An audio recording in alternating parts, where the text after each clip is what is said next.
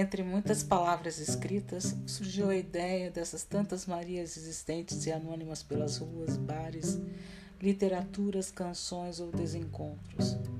Nesse bilhão populacional. Adoro ser Maria. Sim, Maria sou eu.